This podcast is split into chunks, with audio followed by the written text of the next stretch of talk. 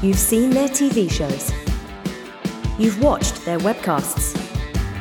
Now, the boys invite you to Poker in the Ears. Hello, my babies, and welcome to Poker in the Ears. I am Uncle Daddy Joe Stapleton. He is my work wife, James Hardigan, and today it's the second game in our doubleheader. Yes, although for us, it's the same day. For the audience, it's a week later.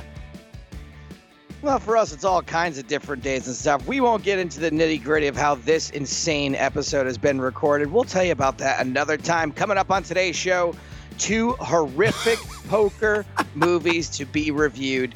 James, all I ask, can we please do a good poker movie for the next one? I've never seen The Grand. I've heard it's good. I would actually like to watch that movie. The reviews are not overwhelmingly positive. The bizarre thing is, I didn't know this until we announced we were reviewing Lucky You and Deal, that The Grand in the United Kingdom was retitled. It's called Loser.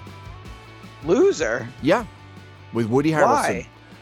I've no idea. I'm guessing that The Grand did not perform particularly well at the box office in the United States, oh, and therefore no. They disguised its identity for its straight-to-video European release.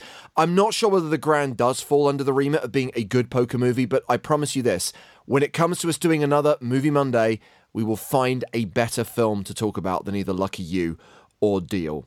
So without further ado, let's get to it, shall we? Let's waste no more time. Joseph, let's discuss Lucky You.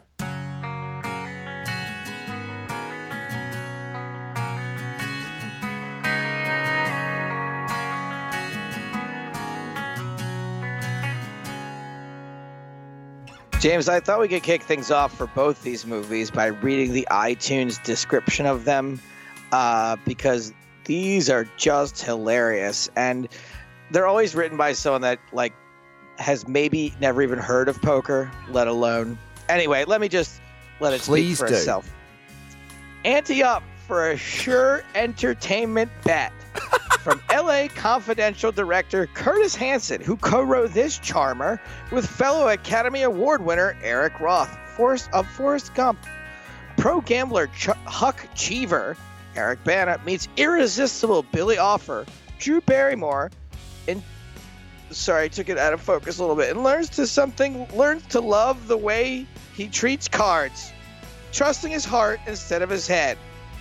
He also scrambles to raise the entry for the High Roller World Series of Poker. Oh my Even God. Even though, or maybe because, the tournament may pit him against his estranged father, Robert Duvall. Has anyone ever clicked on buy or rent after reading that?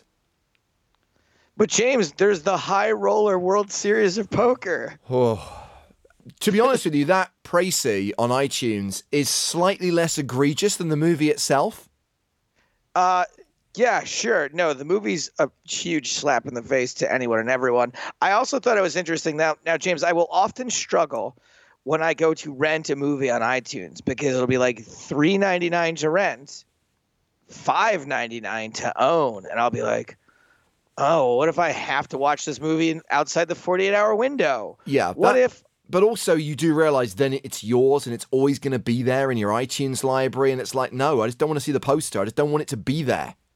Right. Except for this movie was three dollars and ninety-nine cents to rent, fourteen dollars and ninety-nine cents to own. Wow. And I was like, no fucking way. You've seen this one before, right? Yes, and I was so mad that I had to watch this movie again once I got past the opening scene. Yes, this uh, is the weird thing. The opening scene of this movie, it fills you with false hope because it gets off to a decent start. The scene in the pawn shop where he's basically trying to hawk a camera and he does this, uh, this speech, which I guess is an example of his kind of like bluffing ability or his ability to kind of read people. And it's actually, it's actually a, a, a nice little scene and a well-written speech. It's very cool, and it doesn't beat you over the head with him being a poker player. I think he mentions it at some point, but every other scene in this movie, he's like, well, as a poker player, or poker player this, or don't talk to him, he's a poker player, and I just, ugh, every time it happens. This scene, you're like, all right, though, all right, off to a promising start. And then How- things go downhill really fast. Yes, as in the first time they cut to outside the pawn shop, and you can see how silly this movie is going to be when he's riding a really stupid-looking motorcycle for this entire movie. I really don't get it. Rides to Bellagio, where he takes a seat next to Borat's manager. He is so yes. keen to post, it is ridiculous, which no pro player would ever do. Um, this first game, unfortunately, sets the tone not just for Lucky You, but also for Deal. Why is everyone at a poker table in the movies such an asshole? Why do they talk to each other so horribly? Well, there was a few things about this movie that I kind of thought was uh, fairly accurate. Um, him being excited to post, I actually think, by, like, speaks a little bit to his his nature and that his compulsiveness. He's not, yeah, he's not a good gambler. Uh, now, he's a blaster. A, we'll come to that later. He, oh my God! Yeah, please. Um, you know, the fact that he wants to post may or may not have been intentional. I'm willing to get past that. Um, As far as playing at a one two game in Vegas, though, these archetypes of, like, villain players do exist. They do, but my experience of playing one two in Vegas, there has always been a decent atmosphere at the table. You might get one or two assholes, you might get the drunk guy, but literally everyone in every poker game, in every movie, at every stake, behaves like an antagonistic son of a bitch. Because you can't tell your nar- your heavy-handed narrative as easily, James, unless you're making it very clear good guy, bad guy, sure. asshole, loser situation. There was one guy in this game who was such an asshole that he flips over Eric Bana's hand, for which he should have been thrown out of the game, by the way. This also introduces us to the classic line, sometimes nothing is enough.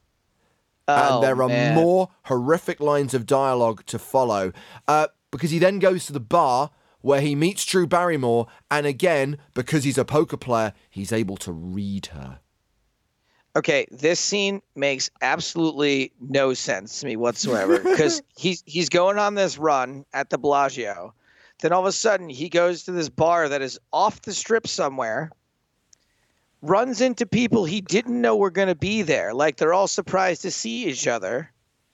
Meets Drew Barrymore. This scene plays like a bad improv, like a really bad improv. Yeah. And then at the end, she reads him. Wow. Woo. The tables are turned. Just to go back but, to that iTunes pricey, this is the yeah. Academy Award-winning filmmaker Curtis Hanson, who made L A Confidential, one of the best films of the nineteen nineties. And Eight Mile.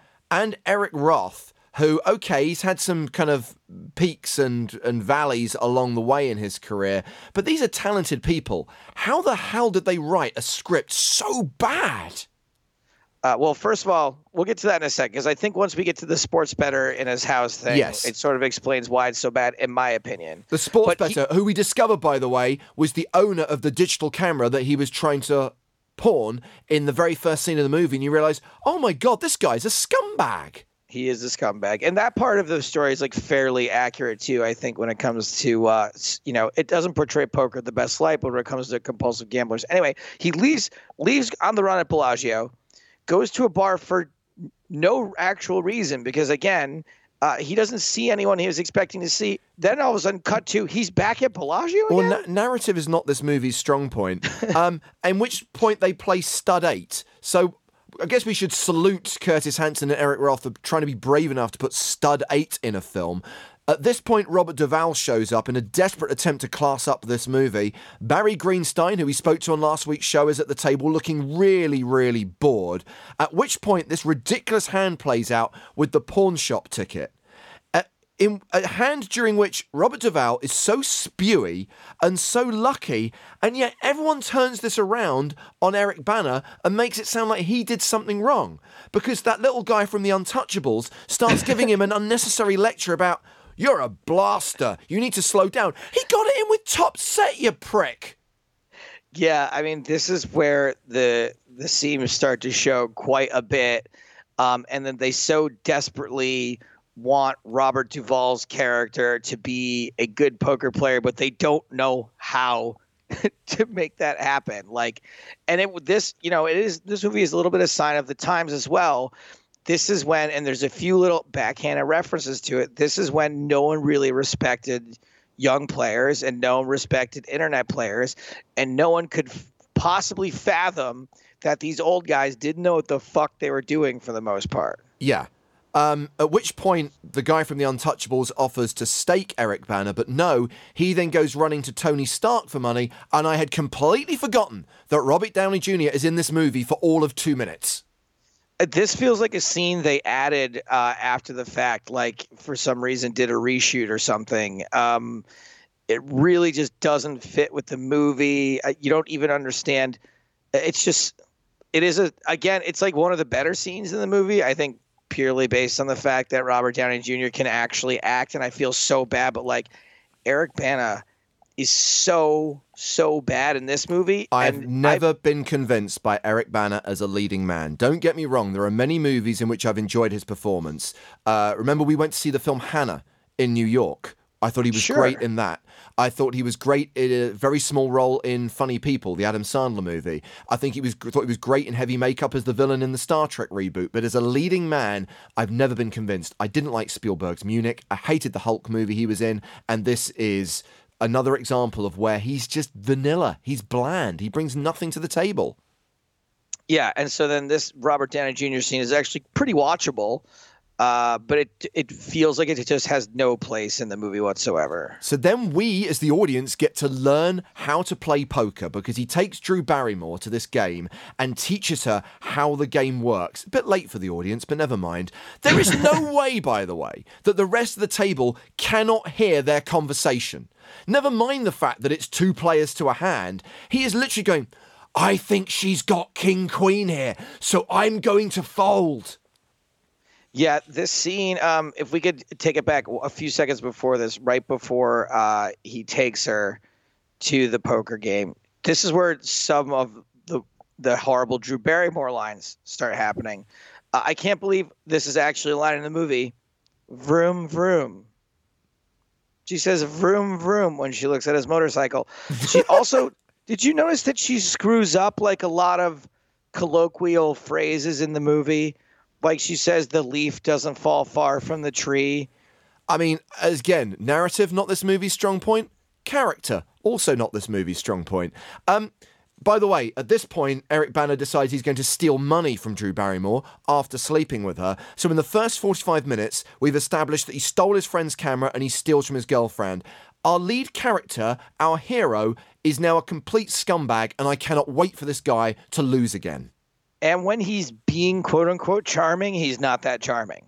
No. Like, he, he's like fine the rest of the time. Can we please talk about the rooftop scene, though, before he takes her home? Oh, God. Where it's like, it just cuts to them on the roof of the Bellagio, and you can tell they pretty much have like one take at this. So they're just, it's just silence, silence, silence, like a good forty-five seconds. And then out of nowhere, Drew Barrymore's character goes, I think everyone's just trying to not be lonely. End scene. Like, it's just so, it's so awful. Um, one thing I'm going to say in favor of this movie, skipping ahead slightly, but some of the color yeah. in the movie is decent. Like the guy with the breast implants who takes the bathroom prop bet, some of those stuff which is based on real Vegas incidents. That yeah. stuff works. There's just not enough of it. And the hard, kind of the core of the movie, the poker, is so bad that it just takes you out of that milieu. I think that there's actually too much of it. I will agree that those scenes all work, um, or that they're kind of clever and interesting. Uh, I just think that there's too much of it. it. To me, it seems like Curtis Hanson and this guy Roth, who who wrote the movie, this is my theory, is that they were like, wow, poker sounds really cool. How do we cram every cool thing we've ever heard about poker into one movie? So you've got the breast implants, you've got the sports bettor watching a bunch of T Vs all at one time. You've got, uh, you know, the golf prop bet. These are all like these legendary stories that, you know, you would hear about Eric Lindgren sitting in his house with like thirty-two T Vs set up. You're like, oh, that sounds cool. Let's put that in a movie. But like, it's just a bunch of jammed together things, some of which are cool, some of which aren't. And it really sucks when your sideshow is not as good as your main attraction. Let's talk about the super sat to the World Series main event where we have Jennifer Harman playing Shannon Kincaid. Really? Uh, and Michael Shannon. Again, I'd forgotten he was in this movie.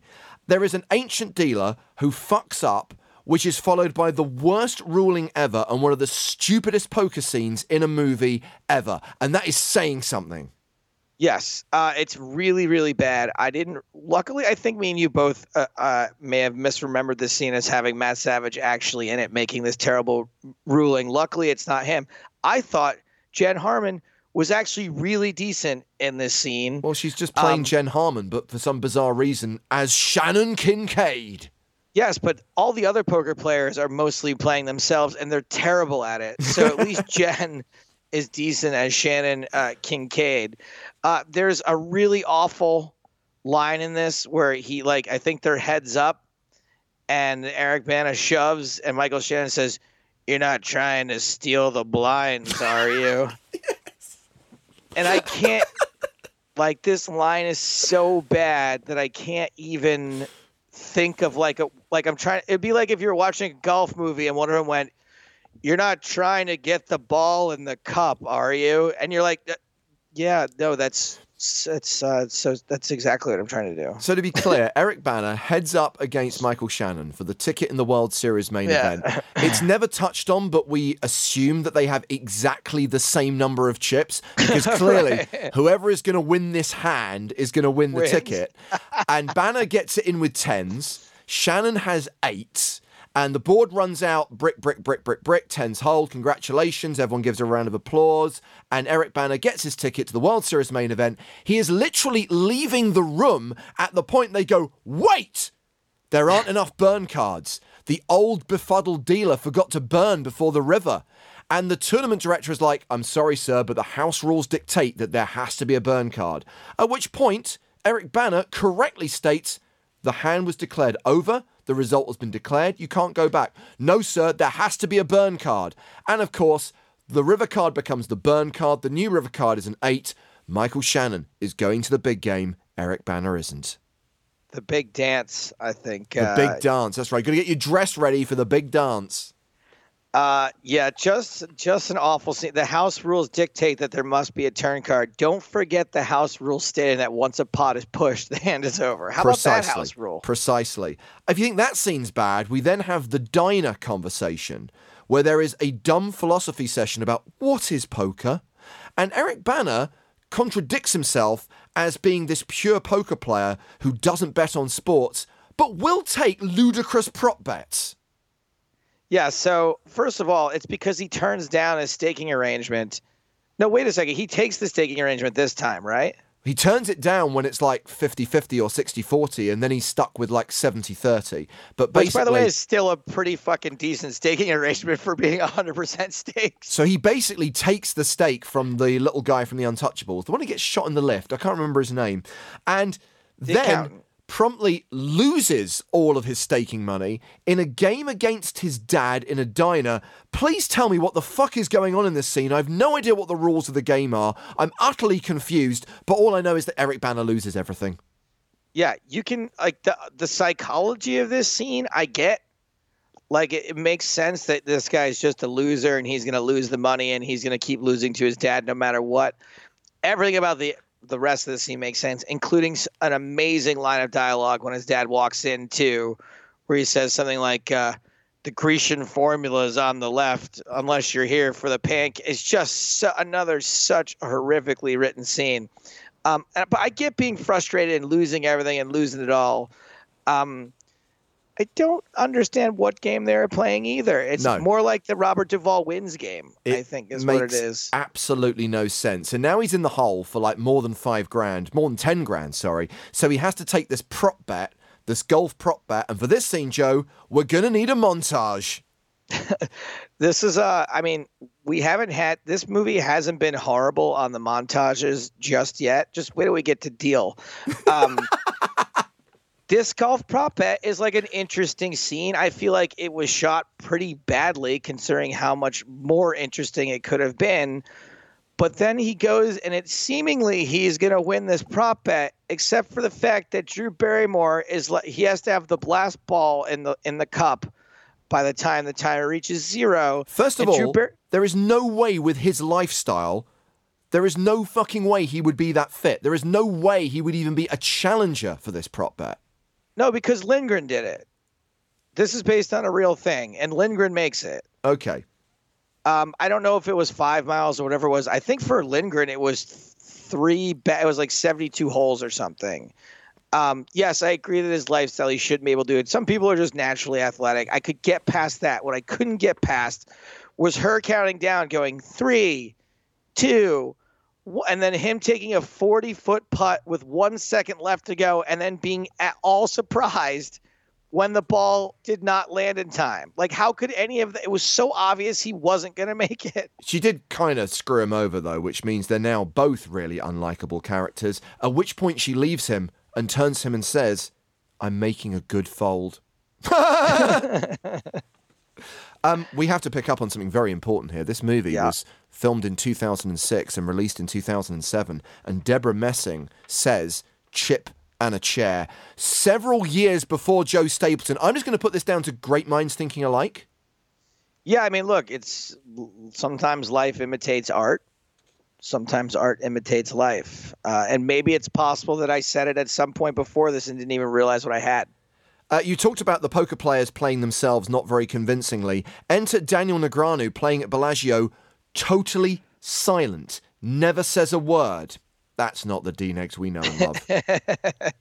Cutting uh, room floor is the only thing I can think. And then we come to the World Series of Poker main event. I have two words to say to you, Joe. Good skill. Good skill, buddy. Have a good skill show. Good skill. This. What does that mean? Oh, oh my. Well, I mean, I don't think I really have to explain it to you. Instead of saying good luck, he's saying good skill because there's a it, one line earlier in the movie where he goes, I don't believe in luck. I believe in skill. And you're just like, oh my fucking God, kill me. Um, when the World Series main event starts, there is an amazing extra who really wants to make the most of his part, because they're drawing for the dealer button, and uh, he gets to, to, he's he's at the table where they're, they're drawing for the button. He gets dealt the ace, and he goes, "There's my ace. Button starts here, boys." Oh my God, I don't even remember that. There's so many other painful things in this movie. There's the roving reporter. Lol. There's Sammy Farha's awkward cameo. Really painful, and again, I think it's just the director being like, "Oh, these are such cool guys." It's from this weird obsession, hero worship that Hollywood has with poker players. Like, not everything they do is cool. Don't make them act. Please don't make them act. That was painful. There's a really painful moment where he, I think he finally busts Michael Shannon, yes. and the dealer, the dealer tells him nice hand. Yes, Shannon is back. Bluffs. Hulk makes a sick call. Um, Should point out, by the way, that the final table is pretty amazing. As far as characters are concerned, we would kill to get a final table like that on our tour. Um, and again, we've got people not playing themselves. Matt Savage is tournament director Gil Edwards. And John Hennigan is not playing John Hennigan. Instead, he is playing an arsehole. Yes, and this I didn't understand at all. Like, why have a poker player, and no offense to John, a not that well-known poker player, who also cannot act, plays such a big part in this movie? It's like they ruined both things. Like, they could have had a really big poker player just sort of play himself or just be quiet, or they could have had a good actor. But, like, by having him do it, it's it's so weird. And I can't tell if these scenes are so awkward because I know the people, and so they really stand out to me as being bad glorified extras, or if they really are, if it really is just such an awkward movie. Yeah, I think it's probably a combination of the two, to be honest. By the way, the music in this film is horrific, and I know it's I know it's going to get worse when we move on to Deal, but the soundtrack to this film, I guarantee you, sold zero copies. Um, at the final table, there's this hilarious thing where every time someone bets, folds, or calls, everyone everyone applauds. Did you oh, notice yeah, that? No, there's a big round of applause every time anyone does anything. The pot is now over one million dollars. Um, by the way, I wish they'd got that old guy from the Super Satellite to deal the final table. It would have been so much more entertaining. You old fool, you forgot to burn, you idiot. Which brings us to the last hand. Painful, not dramatic, and completely illogical. Blatant collusion, which is pretty yeah. disgusting, but crucially, not touching at all. It comes from nowhere. You never believe for one second that there is any motivation for him to do this. And Also, he's cheating his backer. He then lies to his backer about what he was holding. He basically, at an all-in showdown, folds the winning hand face down. Now, again, people who watch our live streams know that we have a very strict rule on our tour, which if it's an all-in and a call, both hands have to be shown. Why? It prevents collusion and soft play. I'm pretty sure that every major poker tournament has that rule, yet somehow in this movie they ignore that and allow him to fold the winning hand so he can chip dump to his dad, who then doesn't even win! Yeah, um, I actually think that you can get by all of the etiquette and straight up rules violations in this particular scene if you have the dad do it for the son. At least then it makes sense from like a story point of view, like way more than the son who has shown no remorse or love for his father in any way, um, to just all of a sudden do the quote unquote right thing, which by the way, isn't the right thing. No. Like you could, you can almost justify it if it's like a father doing the right thing for his son and like ensuring a good life for his son or whatever. It makes way more sense. Can, can we just from now on refer to that rule that, by the way, is both hands being exposed on an all in as the lucky you rule? From now on, it will be known as the Lucky You Rule. Although I guess you could also call it the Deal Rule because, spoiler alert, there's a very similar hand in the next movie we're going to be discussing. Had they made Lucky You two, which obviously there was never, that was never going to happen, I guarantee you the following year, Eric Bana's character would have oversold himself in the World Series main event because that's the kind of scumbag that he is. Um, I have a rewrite to this ending. What if Bana had actually had queens there and had called with queens on the river, and we don't know as the audience if he was just calling off in a bad spot or had decided he wanted his dad to win, that it was left kind of open as to whether or not he was doing this for his dad. Well, you're saying there's a way to do this without all the cheating? There's a way to do it with a degree of subtlety that's actually true to poker, but it's a Hollywood movie. What am I talking about? There's then a naff final scene between the father and son, and the most dull, unemotional, zero chemistry between the two leads scene between Eric and Drew that closes out this movie, which, by the way, is more than two hours long. It's so bad. Like, the final scene is somehow by far the worst scene in a movie full of awful scenes. Like, the like the wanna have a catch dad, field of dreams poker game between oh. father and son. I think I would never use the word naff, but that is perfect. It is absolutely naff. And then for some reason, they tack on this scene between him and Drew Barrymore that feels like it was filmed on day one of shooting. Actually, I thought it looked like it was filmed after the event. This looked like a reshoot where it's like, well, oh, we've, maybe, got, sure. we've got this touching ending between him and his dad, but where does he stand with Drew? We've, they've got to walk off into the sunset together. I mean, he he took his motorcycle all the way to Bakersfield to pick her up, remember? And so, yeah, this movie's over two hours long. I was so mad that I had to watch this again um, because it was just really tough to get through. I ended up pausing it a bunch to like answer texts and stuff like that. So it actually took me like over three hours to watch this movie. I don't know if you realize this or not, James, but Bob Dylan wrote a bespoke song for no. this movie. I have just called. I just slated called, the soundtrack, and you're telling me Bob Dylan wrote it? Yeah, hold on. It's well, the scene they pl- the song they play over the I'm looking it up right now. Over the, the closing credits is called yeah, it's called Huck's Tune. Huck's was written Tune. specifically the, for the film and later released on Bob Dylan's Bootleg Series Volume eight. And you got to hear some of these uh, lyrics. Let me see if I can pull up the lyrics for Huck's Tune. Huck's Tune lyrics. The game's gotten old, the deck's gone cold, and I'm going to have to put you down for a while. Oh. And, like, when I was listening to it, I it's was like... It's not exactly blowing in the wind, is it? No, and I was like, oh, man, this is so on the nose. This These lyrics, this is such a bad... And I was like, oh, my God, that's Bob Dylan. Also, I don't know if you realize this or not, and the only reason I did is because I started making out with the girl I was watching the movie with uh, during the closing credits. I didn't make it to the end of the credits. Please tell me there's a post-credit scene that I missed. There is. No, yeah. no, you're yeah. kidding me. There's an Easter egg in Lucky You. Yeah, it's the uh, the guy. Is Samuel L. Jackson in it? Yes, he's like, I need you for a special mission. Uh, it's uh, the guy with the with the boobies leaving the bathroom. and he'd been in there for thirty days, and Horatio Sands is all like, yeah, but there's thirty-one days in October, and him being like, womp, womp. Uh, well, I guess I'm going back in for another month then, and like goes back in the bathroom. Oh, my uh, God. Now I'm glad I missed that scene. Yeah. And so I was like, because I was like, we were like smooching, and I was like, did I hear voices? And I looked over, like, oh my God, there's an Easter egg. That's wow. amazing. Wow. Uh, you wanted some hot takes from the audience, Joe.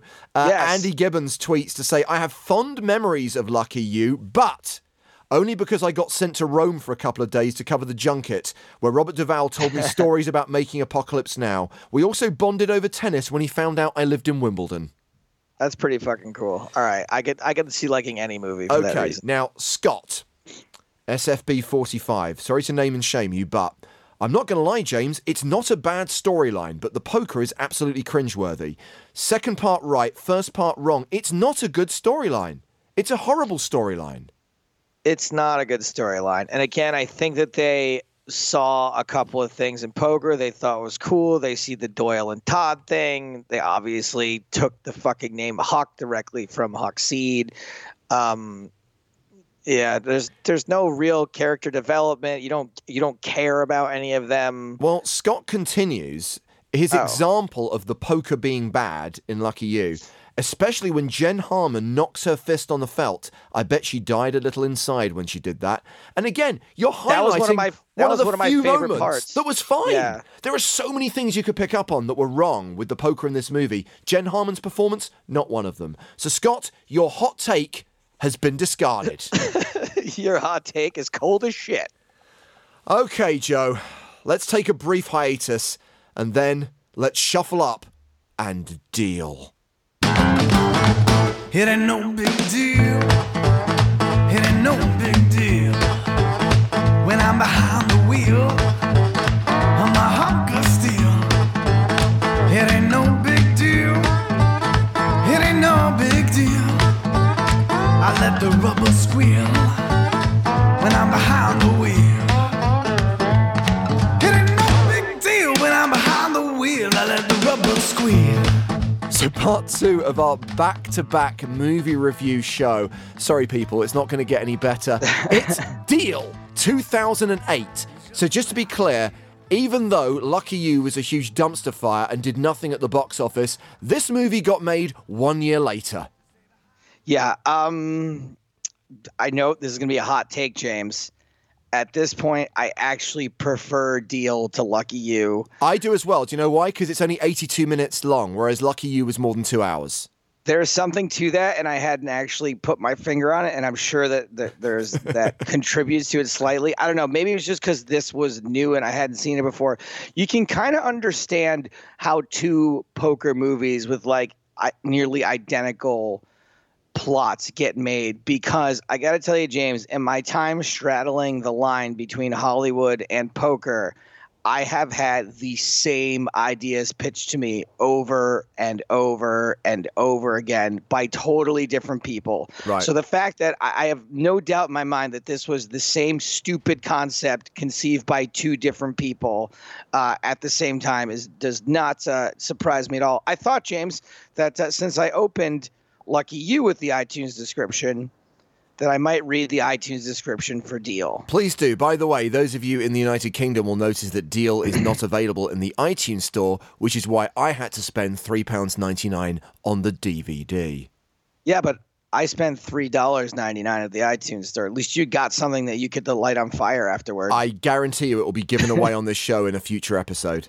All right, here we go. Deal. Set against the world of high-stakes poker, Deal follows the story of Alex Stillman, a cocky, hotshot, card-playing senior at Yale University. Alex dreams of becoming a professional Texas hold'em poker player, but does not yet have the skill to master the table. Fortunately for him, a chance encounter introduces Alex to retired poker legend Tommy Vinson. Tommy was at the top of his game twenty years ago, but gave it all up in order to save his family. Upon meeting Alex, Tommy realizes he dot, dot, dot, because no one knows how to read past the dot, dot, dot on iTunes. It that just... was actually not bad. There weren't many poker cliches thrown in, and it was a reasonably accurate description of what happens in this movie. It didn't reference the fact that when you switch this movie on, you were going to be bombarded by in-your-face credits followed by a spinning camera shot, which means two minutes in, you will be feeling like you want to throw up. I actually liked the opening titles. I thought they were kind of cool. However, a lot of times that worries me about a movie because it's like, holy shit, this movie sucks balls. We need to put like a really sick opening title sequence on this. It's like we spent uh, all the money on the credits and then forgot that we actually should have put some production values into the film. Exactly. And when you see the rest of this movie, you realize that they spent money on the most bizarre of things in this movie instead of, you know, like a script. Um, so the movie opens up with this aforementioned Yale University uh, poker game happening. I didn't hate this scene. Well, the uh, only even... note I made on this scene, I'd like to read it to you verbatim.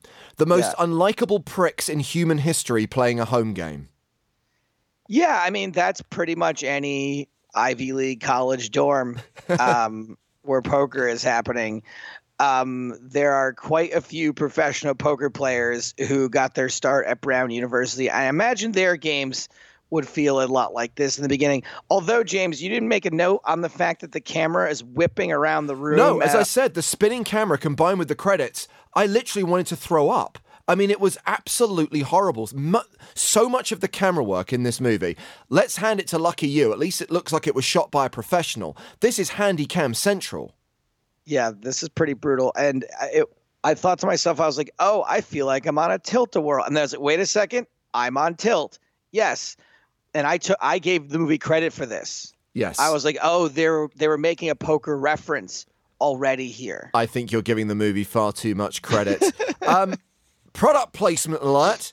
Play on PokerStars, ladies and gentlemen, especially the version that has really bad sound effects, including a slot machine jackpot noise when you win a satellite. Okay, so I don't know if you noticed this about this movie, but there are incorrect sound effects for almost every type of foleying that they needed to do in this movie. Knocks knocks are out of place. Like when when Tommy knocks on his hotel room door later, he hits it like four times. You only hear three of them. Uh, when his little brother's playing Nintendo later, there's Pac-Man noises over. I don't know what the fuck they were doing in this movie, but they couldn't even get like simple sound effects right. No. Uh, but crucially, our hero, whose name I can't remember, gets to Alex. Play in the PokerStars ten million dollars challenge. But, because there's always a but, disapproving dad cliche alert.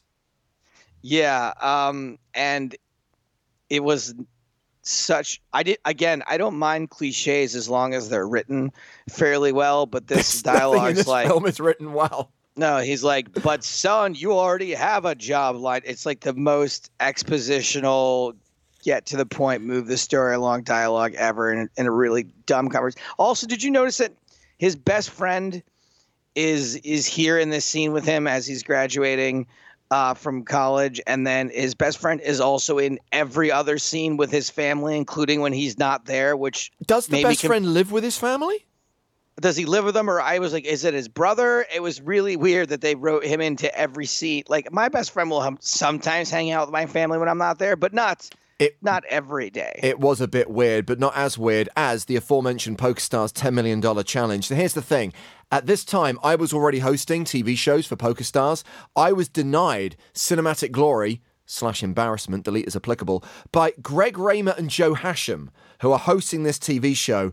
And bless them, they're a little bit flat. Let's give credit where credit is due. Later on in the film, when we are on the W P T, Mike Sexton and Vince Van Patten are totally believable. They're actually, they put in probably the best performances of anyone in this film. But Greg and Joe just don't sell it at all. No, they don't. But I guess they could have been worse, is all I'll say. Yeah. Like, I've seen worse cameos than that. Oh, but when oh when Greg puts on his on his glasses. I'm ready and he's to play. Like, if someone doesn't show up, oh, it's really awful. Plus, this T V show has the old E P T credits from seasons one and two. If you're a poker nerd, you might have noticed that.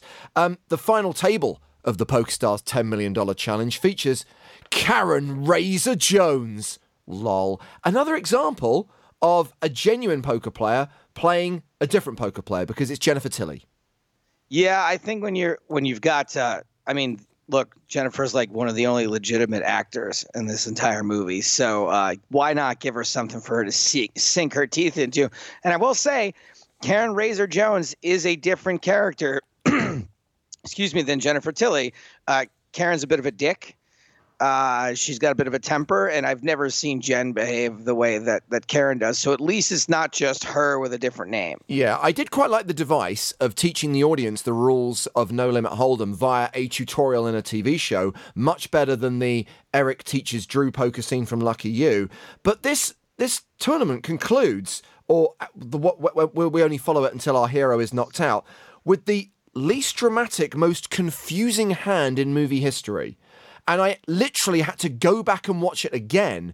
And it may just have been the fact that I wasn't watching a particularly good quality copy, but the flop shot is so far out, I couldn't see what the cards were. So I didn't know what he had, what she had, or what had happened.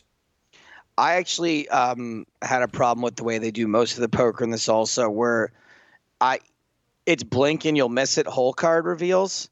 Uh, and if you're going to do the the device of having it be on a T V show, leave the graphics up there, you know, keep, keep it up there so we can see what it is, because uh, a lot of times I missed what the hole cards were. Yeah. At, and because I like looked away for a second, and then I was so um, hated this. This movie so much, I didn't want to rewind it. I was like, ah, I'd rather just not know what it is. You're absolutely right. It's the same thing with Joe Hasham's tutorial. If you're going to present it as we're watching a T V show, you can have those elements from the T V show yeah. within the film on the screen that will so, help the audience. So what actually happens in the hand?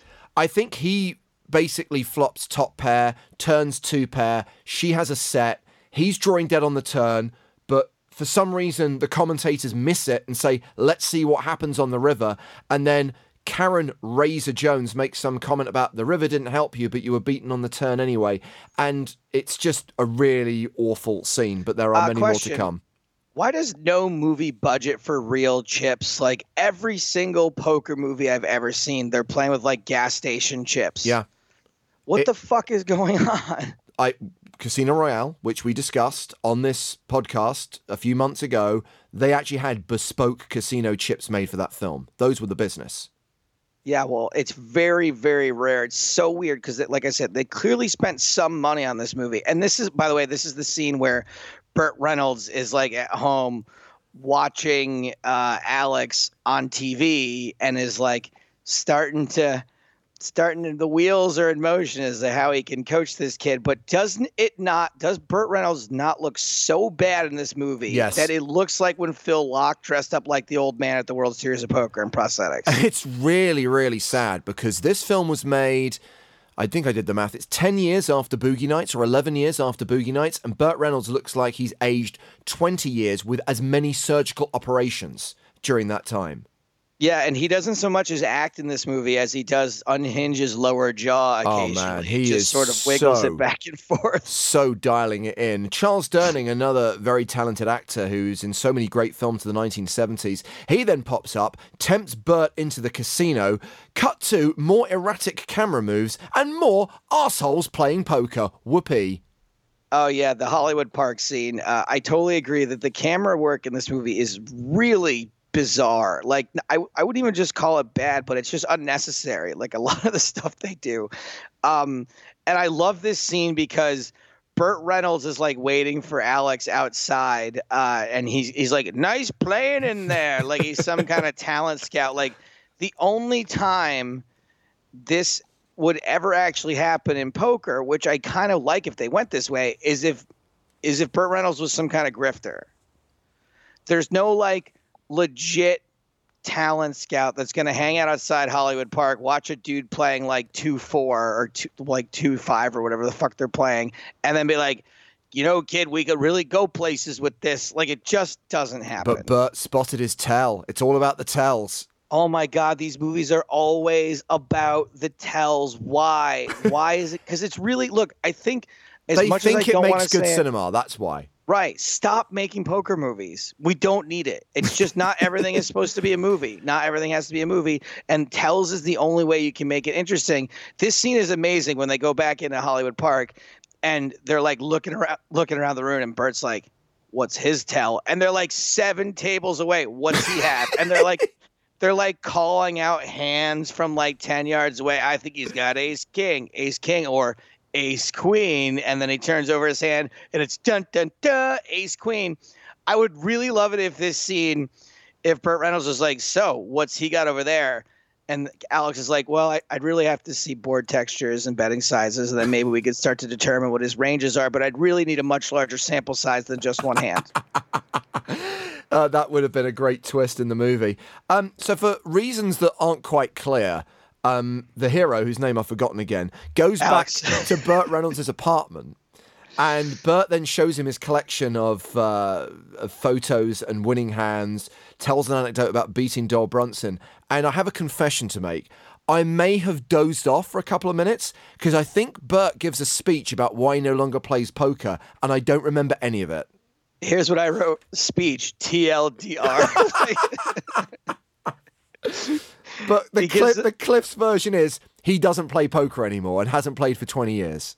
And I'm almost positive that when the kid sees the two cards hanging on the wall and he goes, that's the hand I beat Doyle Brunson with, I'm almost positive the kid responds by saying, you beat Doyle Brunson? I'm almost positive the kid says Bronson.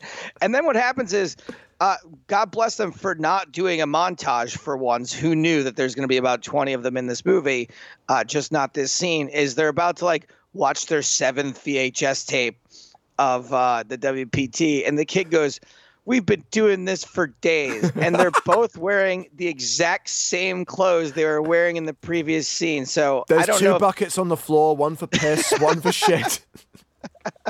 And by the way, Burt Reynolds wears this like Dick Tracy reject wardrobe, yellow banana yellow sport coat the entire movie. I don't know why.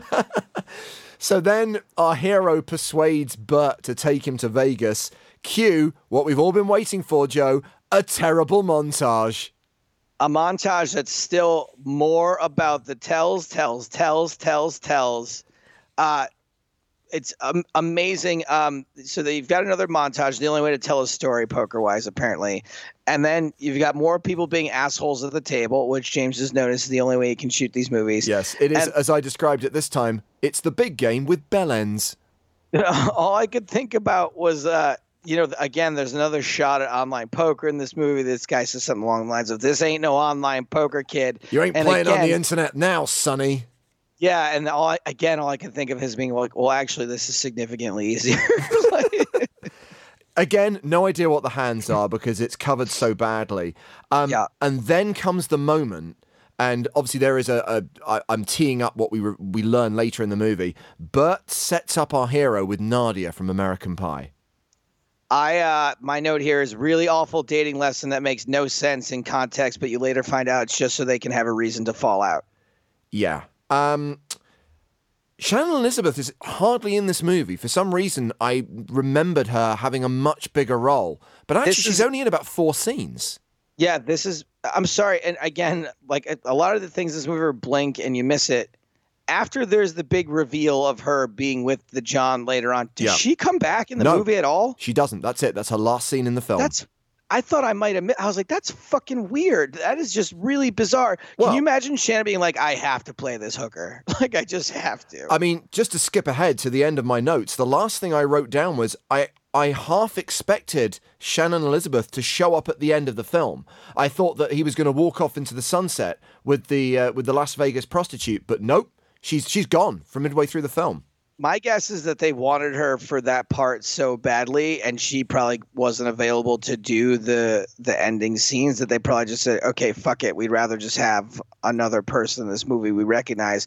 This scene, by the way, to go back to where we're actually at in the movie, is so bad. Like, they do this. She tries to teach him how to bluff by lying about what he does for a living in order to get girls to pay more attention to him. And I was like, what? Like, this is horrible dating do, do advice. Do not apply logic to anything in this film. And then we will. And then the most illogical thing about this entire movie is Burt Reynolds more or less is like, go get laid, son. And then he comes back from getting laid, and Bert's like, "What are you doing? We need to focus, son." And you're like, "Wait, wait, wait! You just, you just sent me to do that." This whole thing about focus becomes a big thing, especially when they then move on to New Orleans, which is introduced, by the way, with stock footage, some of which may have been stills. I actually went back, oh, and yes. I'm pretty sure that they were using stills because they didn't have enough moving footage. Um. What was this bizarre keeping him awake at night thing about? It's like a strategy that other players use. They're going to take you off your game by, like, sending room service to your hotel room or calling the phone in your hotel room. What? Uh, yeah, apparently. I mean, this is something that legitimately happens in professional sports and collegiate sports, where the other team knows where your team is staying, so they pull the fire alarm. They. It uh, doesn't they... happen in poker. It re- I mean... It may have happened once in poker, but, like, wouldn't that be hilarious if you're in, like, you know, you're at the P C A and it's a seventeen hundred player field, and then you call hookers to one thousand six hundred ninety-eight people's rooms? But the hilarious thing is the next day when he's, like, yawning at the table and hardly able to throw his chips into the pot, and there's these two other guys at the table sniggering and kind of going, nudge, nudge, wink, wink. Yeah, we got him good, didn't we? We've taken him off his A game. Uh, yeah, it's just really, like, how would they even know about him? It's yes. just really, really stupid. Um, which, by the way, this is montage number forty-one for the movie, was here in New Orleans. Yeah. And my favorite part about this is, hey, lie. Lie to everyone you know so you can go play poker. Burt Reynolds is lying to his wife. Yeah, this but, kid's lying to his parents. But Burt's wife finds out, and Burt's wife leaves him. In which case he's like, eh, let's go back to Vegas then. And they play some more. Uh, yep. They're back in Vegas for some reason, again, immediately. And then Shannon's acting funny now. Oh, yeah, something's we, not right here. We know that we're being told it for a reason, but also we don't care. And then comes the big reveal, the awkward reveal, when it turns out that she's a prostitute and Burt set her up, paid her to sleep with our hero, whose name I can't remember, so that he would be less focused. I, I don't even know. I can't remember the reason. Well, he, he had to make him less focused so then he could then yell at him to be, be more focused. Exactly. Yeah. Exactly. It was it was, it was metagame, metagame. Um, of course, there is in the background of this the story arc with the parents. Again, I don't know why they keep feeling the need to return to it because no one gives a shit. But there is the showdown with Dad. Dad, I've made all this money. I don't like this. I sent you to law school for a reason, son. But that doesn't matter because he's going to play in the W P T championship. And because Bert's wife has left him, he feels, fuck it, I've got nothing to lose. I'm going to play the W P T championship Bellagio as well. Yeah, and this, um, again, made no sense to me. His one thing seemed that he was going to not touch the cards himself. Like, that was his... his one thing to keep his wife. And then he's like, yeah, you know, I'm just going to play. By the way, did you notice that the W P T was introduced by loads of S D T V footage of famous poker faces, probably taken from an old V H S tape of the W P T T V shows, probably used without permission. And do you remember there was that big legal case about the fact that all these pros didn't like the fact that they signed this release form, that the W P T could use their likenesses for anything, including this movie? Yeah, like it didn't, like, because we're a little bit in the know, it didn't bother me from, like, a regular viewer perspective because it seemed like, you know, they were cutting back and forth between the T V coverage yeah. and uh, and the movie or whatever. It didn't really bother me. But, man, there was some blasts from the past cameos in there, including uh, Seabach and Gavin were in there. And then uh, Moneymaker. The Moneymaker cameo. But how young does Moneymaker look in this scene? I was going to say he, he, he looks... almost the same as he does now, only just way less tired. I think he looks a lot fresh, a considerably fresher face than he does now. By the way, my favorite thing about this entire section of the movie is the fake Bellagio entrance and lobby, which is clearly some motel in Louisiana where they shot this film, and they've just stuck a fake Bellagio logo on the revolving doors that the Bellagio doesn't actually have. Yeah, I didn't even realize it was supposed to be the Bellagio. Like, I was just kind of in a... state of shock at this point. Uh, during this scene, by the way, there are, if you're not watching a montage, you are watching a scene that has the most on the nose music of all time in every fucking scene. Like the the lyrics might have been like, got in a fight with my mentor.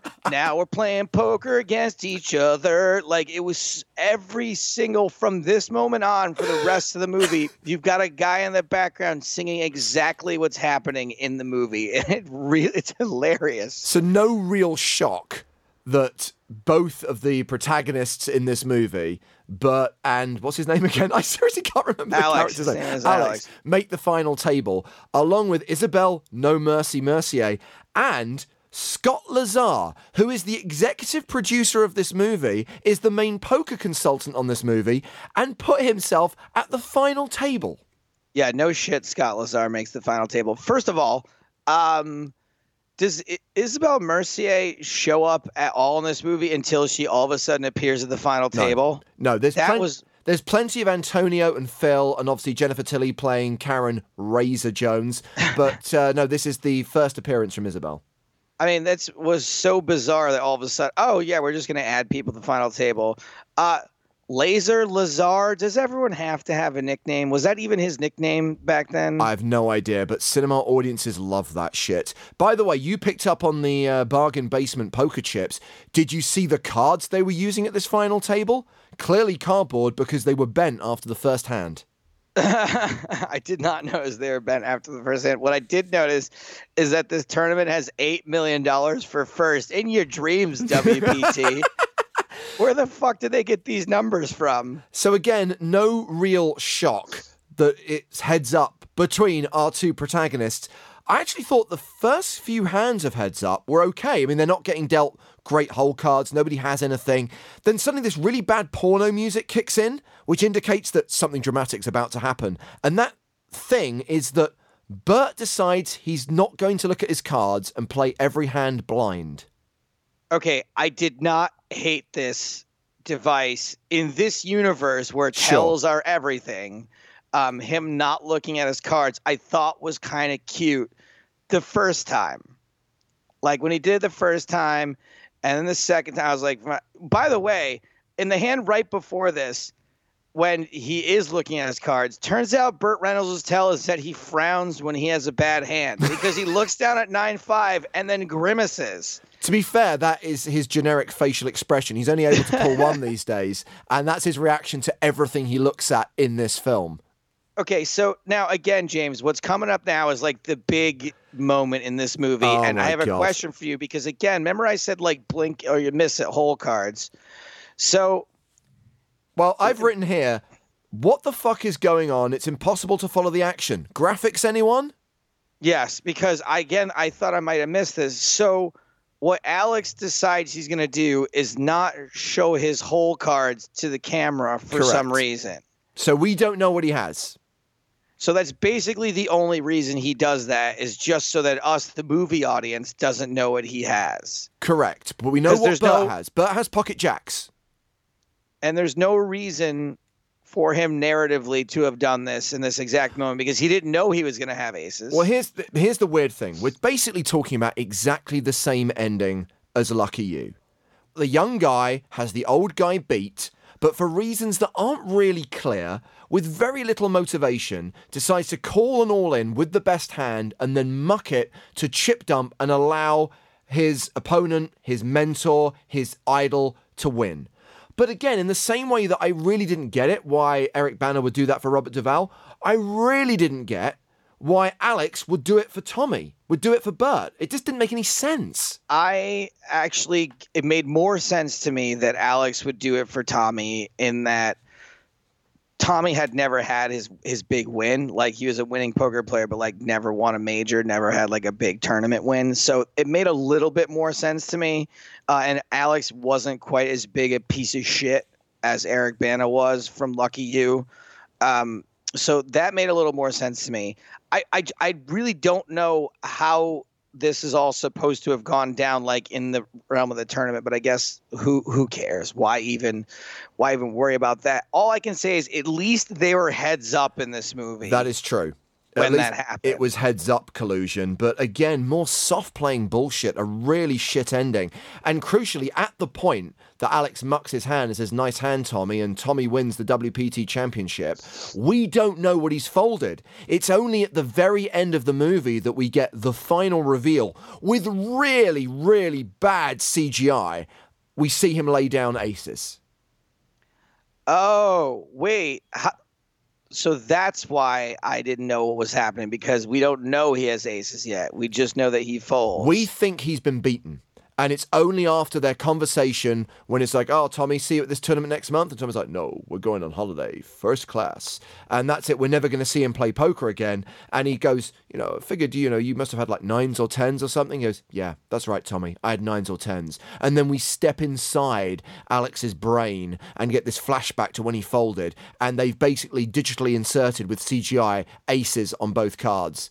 And it's, uh, I, you know, I, I, again, I, I missed that somehow, but I my don't know how you God. missed that. It's a oh. really bad ending to what is overall a really bad film. But in the same way that I made a slight tweak to the screenplay of Lucky You to try and make that hand slightly better, you had a device. You came up with a narrative twist to this movie, which would have made it so much better, which is basically you would nick the idea from Fight Club that one of the characters isn't actually real. Yes, I thought this movie would have been amazing if Burt Reynolds' character actually didn't exist and he was just a figment of Alex's imagination the, the entire time. And then I'd have been like, well, that's far more realistic than what actually happened in this movie. But you know that this movie does not have the intelligence to pull off a plot device like that. Um, I've got some tweets here. When I got the D V D delivered to my house, I tweeted a picture of it. And uh, Jason B says, you know the poker content will be strong when the cover of the D V D features the best starting hand in blackjack. It's ace, oh, ace right. jack. That's... And uh, someone else picked up on the fact that the chips they used on the cover are really kind of, again, kind of, uh, you know, uh, petrol station quality chips. But actually, that was quite reflective of what actually happened in the movie. Um, Tweesha on Twitter, I watched Lucky You and Deal. Enjoyed everything but those ridiculous laydowns. There's not much to enjoy in these films. Good for you. No, hey, look, if there was something to enjoy, like if you like watching Barry Greenstein eat a bowl of blueberries, and all the more power to you. Eating eggs. What was it, like five times? uh, Jane Windsor says, I found Deal online, but it was in Spanish. No problemo. I speak Spanish almost as well as Stapes. I have every reason to believe that this movie is probably vastly improved if you watch it in a foreign language that you don't understand. El Comatador, it's his second favorite movie.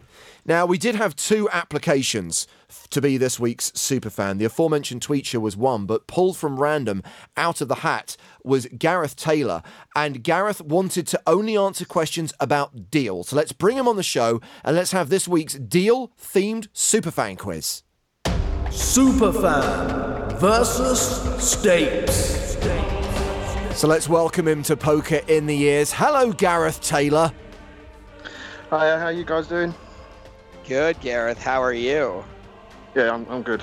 Gareth, we're talking to you in the middle of your workday. What is your workday? Is it a workday? What are you doing today? Uh, I'm a full-time carer for my wife and father of triplets, so... Okay, um, so you are a busy man. Yeah. Is there any danger of the house burning down right now while we have you distracted? No, none at all. Okay, very good. We promise we won't take up too much of your time, Gareth. Thank you, by the way, for coming to the live show at the Hippodrome. It was great to meet you. I'm not going to lie, when you submitted your application for Superfan versus Stapes, I'm like, well, he's been on before. And then I went down the list and realised you never have. You've been around for so many years. We've had so many tweets from you. I can't believe that you're only just now making your appearance on the show. Yeah, it's uh, not really sort of had a subject that other people hadn't done before, so... Well, now you're you're doing one that no one else is willing to do because no one even wants to watch this movie, even to come on the show. Yeah, they've been great. The weird thing is, Gareth, you were the guy who alerted me to the fact that the Grand is called Loser in the U K, uh, which Joe wants to talk about on a future podcast. Have you seen that movie yet? And if so, would you recommend we discuss it? Yeah, it's um, it's a lot more tongue-in-cheek than the other films. It's not something that's like, oh, we're a serious poker movie. It's just a, just a fun movie to watch, but it's... yeah, it's still not a fantastic movie, but it's good. It's James, it's one of those uh, one of those almost totally improvised movies. Like uh, right. it's it's under in this is like a their it's their attempt at a Christopher Guest movie. If we're going to talk about totally improvised stuff, by the way, can we quickly say what is going on with the new season of Curb Your Enthusiasm? Woof. I watched uh, the first episode with the foisted. Thought it was thought it was fine. Um, and then uh, the second episode, I was like, eh. Yeah. Is that all that's out right now? Yeah, just two episodes. So better pick up fast. Uh, sorry for the diversion, Gareth. That's so right. Deal is the subject of this week's Superfan Quiz because we set the subject. You are playing for a one hundred nine dollars P C A satellite ticket. Big prize up for grabs this week. And because you are the Superfan, because you are our guest, you get to choose first. Not a number, please, but just odd or even. We're going to do this in rounds. So question one or question two, you get to pick. One. Question number one. And every single question is multiple choice. Two points if you can do it without the choices. Uh, one point if you need the four options. And there is a bonus question attached to every single question. So what is the name of the girl who calls Alex in his college dorm, distracting him from playing on PokerStars? Oh, um... Options are available. Yeah, I'll take multiple choice. Okay, is it Michelle, Melinda, Melissa, or Maureen? Melissa? It is Melissa for a point. I thought you might have been caught out there by Michelle, which was the name of Shannon Elizabeth's character. Yeah. Your bonus question, Gareth, what is the name of Alex's roommate? Steve? You can steal for a point, Joe. Uh, Rob. No, it was Ben. The guy that we were just mentioning pops up at various points hanging around his parents' house. Joe, it's your question. What does Tommy do when his wife catches him watching poker on T V? Uh, he flips it to baseball. He does for two points. Joe, you have a bonus question here. Okay, James, go ahead. While booking a cruise online, what class of travel does Tommy's wife say they can afford? Third class. Yes, I didn't even know there was a third class. And you have a three one lead after the first round, Joe. Okay. That's why it's that's why it stood out to me. I was like, third class? What is that's like animals, I think. Gareth, pick wisely. Round two, odd or even? I'll go even. Okay, where did Tommy and Alex first meet? Which venue? Options are available. I'll take a stab at Commerce Casino. It's not the Commerce Casino. Okay. Joe, the options haven't been taken. You can steal. Is it, it's only one point for a steal or two? Two points for a steal without the choices. I'm pretty sure they met at the Luxor Poker Room, James.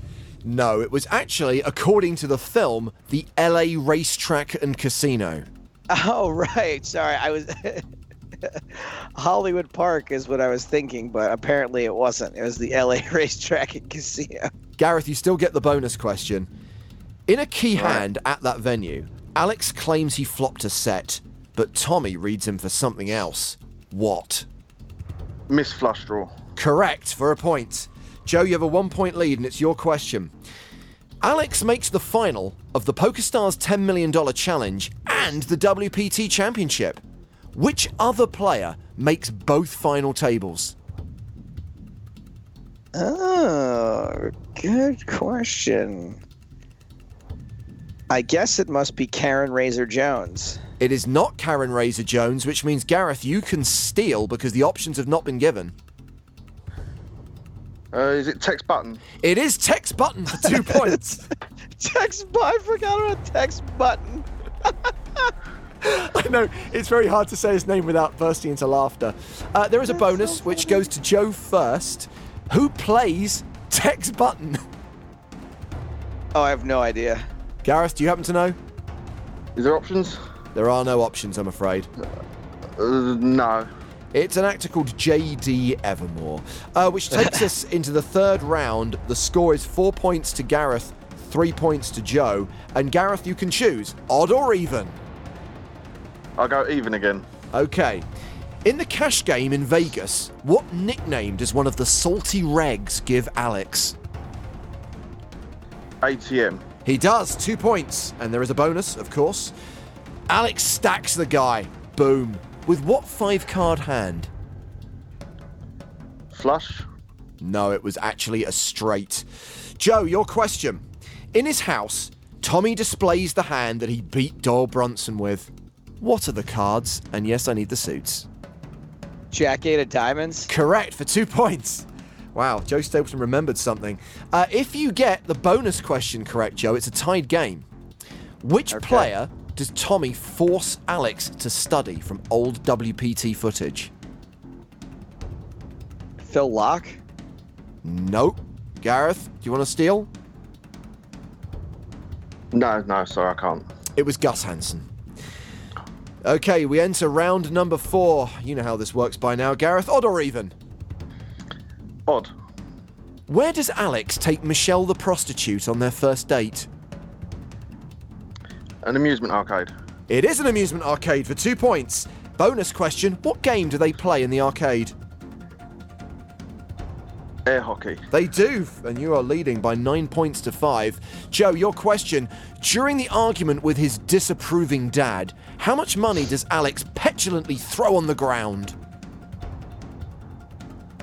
sixty-two thousand dollars. Wow, spot on for two points. Wow. Let's see if you can get the bonus, Joe. Alex's disapproving dad is a lawyer. In which Oliver Stone movie does the same actor, Gary Grubbs, also play a lawyer? This is a bonus question? It is a bonus question. The People versus Larry Flint. Was not an Oliver Stone movie. Ah, shit. It's actually Miloš Forman. Doesn't matter. Gareth, do you happen to know for a bonus point? No, no. It was J F K. I don't know many of them. It's the only Oliver Stone movie with movies. Loads of lawyers in it. Anyway, uh, last round. Gareth, odd or even? Even. Who is the first player that Tommy eliminates from the W P T Championship final table? Options are available. Yeah, I'll take the options. Is it? Text button. I can't see it. Is it? Text button. Isabelle No Mercy Mercier. Mike Double Diamond Jackson or Scott Lazar Lazar? Uh, Lazar was... He was. He ended up third. So, uh, Isabelle Mercier. It is Isabelle Mercier for one point. And your bonus question, Tommy wins, in inverted commas, the tournament with what hand? He had... pocket jacks. He did for a bonus point. Joe, your final question. Close to the final table bubble in the W P T Championship, Tommy knit rolls the shit out of Phil Lark. Phil has two pair, aces and kings. What does Tommy have? Uh, Tommy's got a set. Of? Oh, shit. Fives. No, it was sixes. One uh, last chance to score a point because there is a bonus question here. What does Antonio Esfandiari say to Tommy after the conclusion of that hand? Uh, I don't. I can't remember. Gareth, do you remember? Was it, and they call me a magician? It is for an extra point. Such nice. A terrible, terrible line of dialogue. The final score is... Script was awful. Yes, we've, we've just spent forty minutes talking about how awful it is. Seven points to Joe Stapleton, twelve points to Gareth Taylor, our superfan. Gareth, we are going to send you an Everyone Loves a Chop Pot hoodie, and we're also going to dispatch a one hundred nine dollars P C A satellite ticket. Well, thanks very much. Thanks for having me on. Not at all. Thank you for wasting eighty-two minutes of your valuable time watching this horrific movie. Gareth, uh, twice, make, yeah. Oh, you watched it twice. Holy shit. Make sure you get back in touch if you do anything with that one hundred nine dollars ticket. Yeah, I'll, I'll definitely let you know how I get on. Thank you very much for coming on the show, Gareth. Uh, cheers. Have a great day. Thank you very much.